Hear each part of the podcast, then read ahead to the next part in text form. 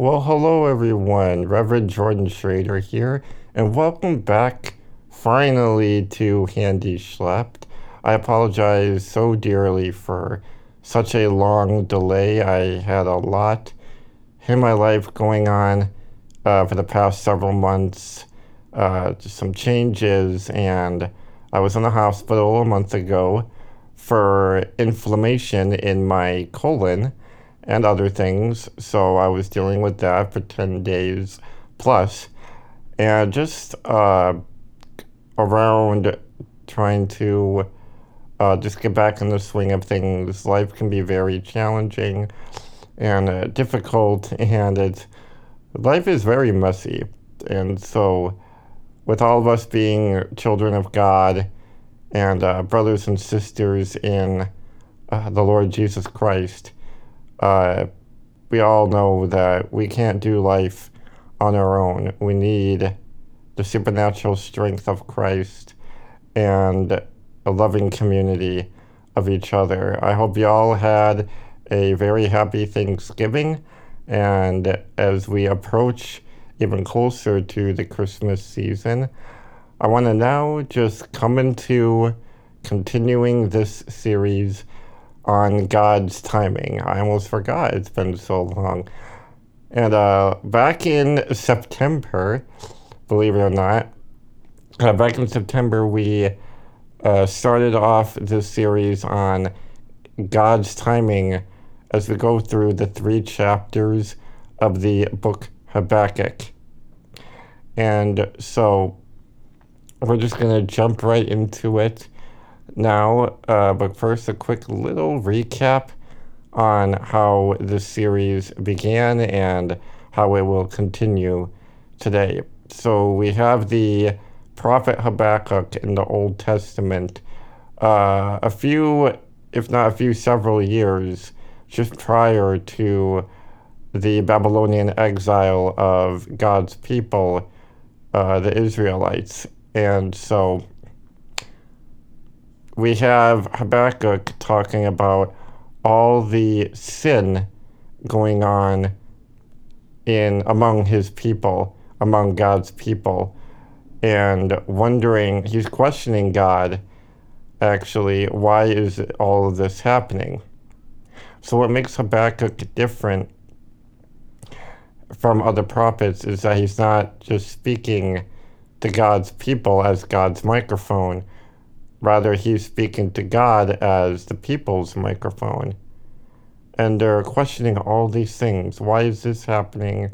Why is, are you allowing this? Why are you allowing the nations to come against us? And why is your law being ignored? Where is the justice for the wicked that surrounds the righteous? Why do you allow justice to go forth perverted as it is? We hear this with this long complaint that Habakkuk is giving to God, and then God responds by saying to look around, look around at the other nations Behold, I am bringing up these other nations to come against my people. Okay, so first off, that's not something comfortable to hear that God is using other sinful nations to, you could say, punish and bring justice to the great sin of God's own people. You know, that almost seems backwards ludicrous, I might say. But then we kind of look at it more and understand more of what God is saying and what God is doing.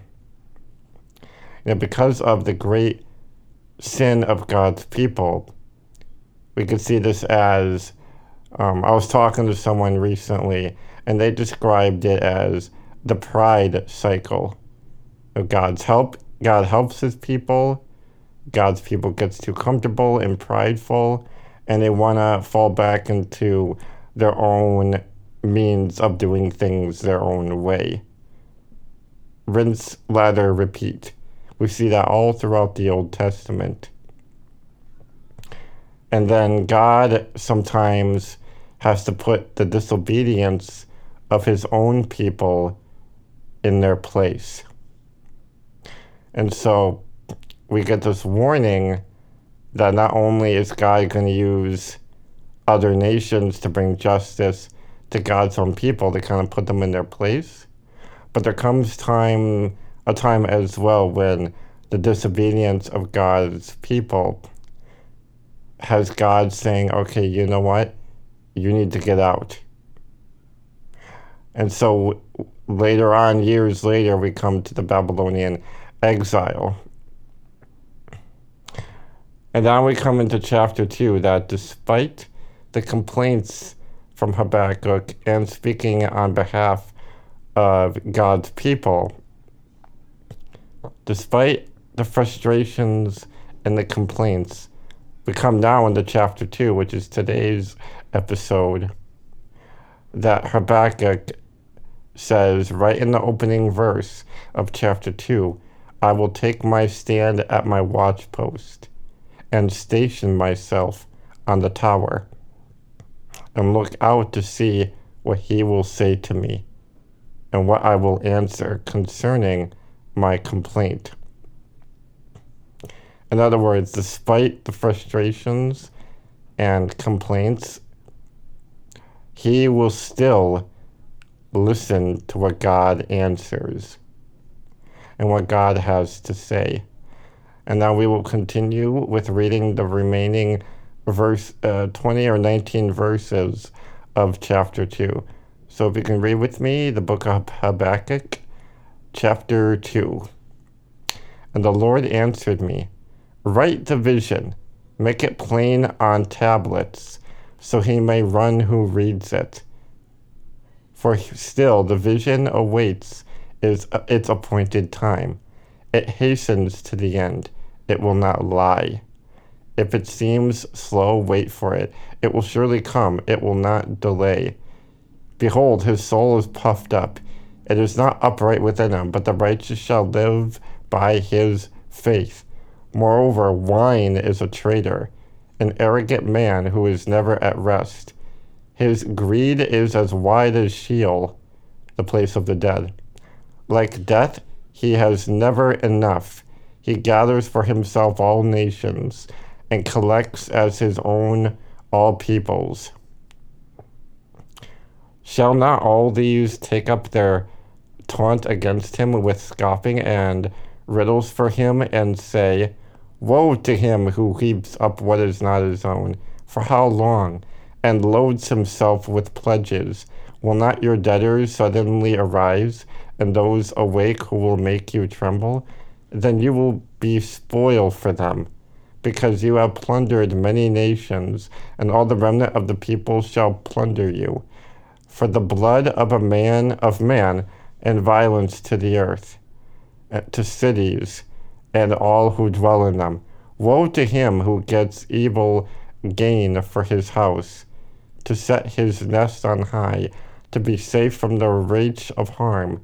You have devised shame for your house by cutting off many peoples. You have forfeited your life. For the stone will cry out from the wall, and the beam from the woodwork respond. Woe to him who builds a town with blood and founds a city on iniquity. Behold, it is not from the Lord of hosts that people labor merely for fire, and the nations weary themselves for nothing? For the earth will be filled with the knowledge of the glory of the Lord, as the waters cover the sea. Woe to him who makes his neighbors drink. You pour out your wrath and make them drunk, in order to gaze at their nakedness. You will have your fill of shame instead of glory Drink yourself and show your uncircumcision.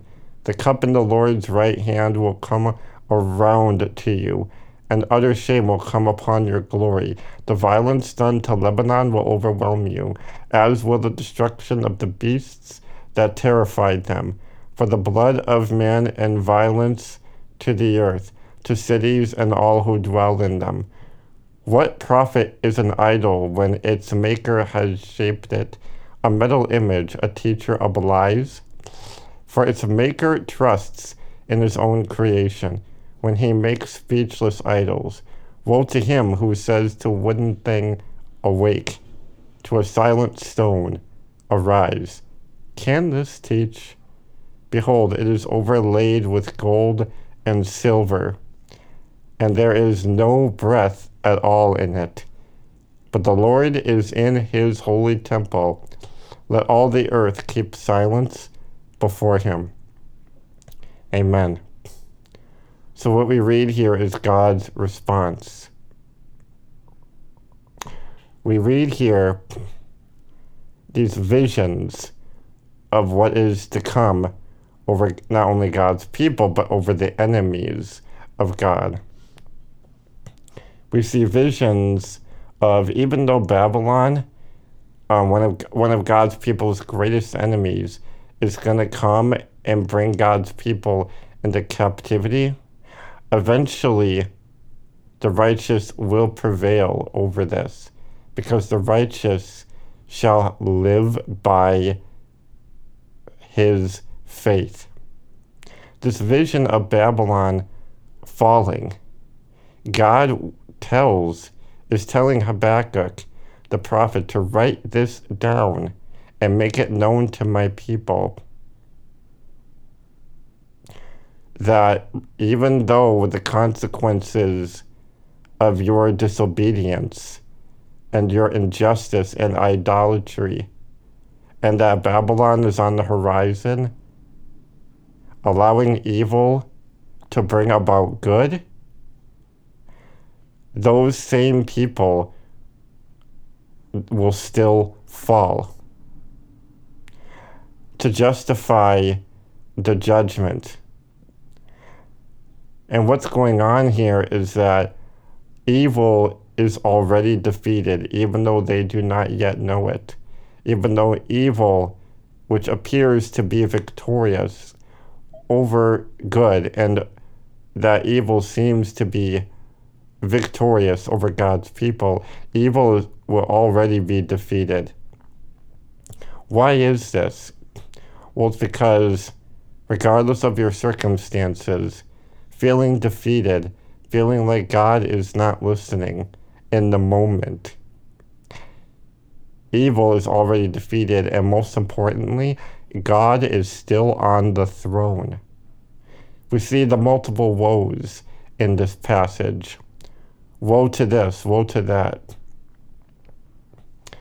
What God is saying here in these woes is that woe to the prideful, woe to the plunderers, woe to slavery and slave owners, woe to those in abuse of power or abusing power and woe to idolatry. In other words, the people that God is using to put God's people in their place, they will also be punished. For these nations are far greater in their wickedness. The Chaldeans, the Babylonians, whoever God may use according to his purposes, to bring about humility from God's people.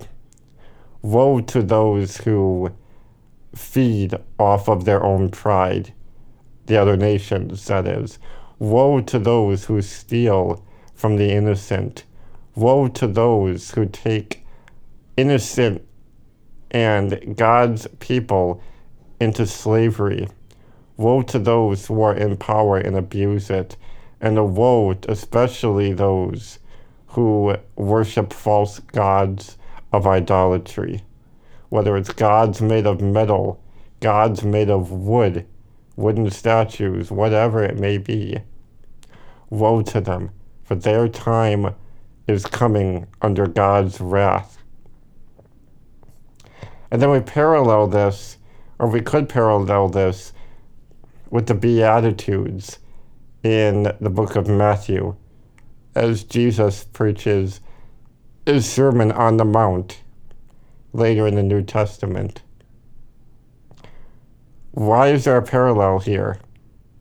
between the woes to the enemies of God and justice and mercy in the Beatitudes with God's people through Jesus Christ?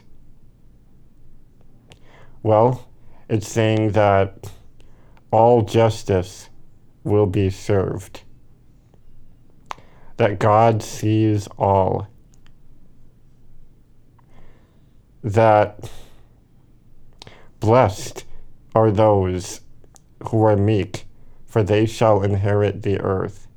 Blessed in all are God's people through the suffering, through the injustice, even through disobedience, when they come back in repentance, which the enemies of God did not do. Blessed are those who will. Because as we also read in the Old Testament, in the book of Numbers, your sin will find you out. That doesn't just mean that your sin can be made public. That's one way to look at it. Or that our secrets and our deepest desires will be revealed through the power of God or through natural consequence. But our sin, whether through God's people or the enemy, sin in us will be made known to us. We will be made known that we are sinning against God. And we look at all this the injustice being made by God's people, also being punished by the greater sin of God's enemies to bring about the humility and repentance for God's people. All of this is because God is never finished moving, never finished with his people, never finished forming God's people, bringing them to repentance, bringing them grace, bringing them joy that is only found in God and Christ Jesus himself. We see this much later on at the end of the Bible in the book of Re- John's Revelation. John, uh, sorry, Revelation 21, verse 3. And I heard a loud voice from the throne saying, Behold, the dwelling place of God is with man. He will dwell with them, and they will be his people, and God himself will be with them as their God. Verse 4 He will wipe away every tear from their eyes, and death shall be no more, neither shall there be mourning, nor crying, or pain any more, for the former things have passed away. So we see here uh, God's timing is that nothing can take away God's grace over you unless you choose so, unless you choose to reject the Holy Spirit. You may be going through a season of disobedience, even though you're a believer, even though you're a Christian, and you love God with all your heart. We're still people, and every single one of us, pastors, priests, teachers, all the way down to a new believer, everyone in between will fall short to the glory of God, which is why we need Jesus and his humility every single day. Even if you're among God's chosen people, like we read here in the book of Habakkuk from the Old Testament, we will still fall short. We will still become prideful. As we read in Isaiah chapter 42, verse 9 Behold, the former things have come to pass and new things I now declare. Before they spring forth, I tell you of them. Psalm 97 The Lord reigns, let the earth rejoice, let the many coastlands be glad. Clouds and thick darkness are all around him. Righteousness and justice are the foundations of his throne. Fire goes before him and burns up his foes and adversaries all around. His lightning light up the, lights up the world. The earth sees and trembles, and the mountains melt like wax before the Lord. Before the Lord of all the earth, the heavens proclaim his righteousness, and all people will see his glory. Amen to that passage as well. Is that God knows your situation. He already knows your frustrations. He already knows the hell you're going through in your life. Even though we may complain, He already knows our hearts before we even speak. But despite all that, despite what feels like the enemy coming against us, God is still on the throne. He is still in control of your life. And He is never finished with you. But will you, will all of us choose to repent of our disobedience? God may understand where you're coming from, but that doesn't mean we get a free pass. That doesn't mean we get to slide. That goes for me too, and everything going on in my life. I could easily make up excuses to choose the things that I choose. And as uh, the Apostle Paul would talk about being the chief of sinners, choosing not what I want to do, but doing it anyway. Sometimes we do feel like God's grace isn't enough. But no matter what, in the moment, things are hard, but God is always on the throne, and we can trust Him and come to Him no matter what. What is in store for the final chapter that Habakkuk brings in chapter 3? God tells him that faithfulness and obedience and repentance is what prevails the enemy and what prevails the evil surrounding you externally and the evil of our inner turmoil that we suffer through on a daily basis. God is still working in us. Even though the enemies are all around us and inside us, God is still in control. Never give up, never lose sight of Him. Keep listening, for God is trying to give you His Word. Keep reading His Word in the first place to know what voice is speaking to you. Is it the voice of God, or is it the voice of the enemy using our mind to trap us and trick us? Into hearing false voices or trusting ourselves instead of trusting God.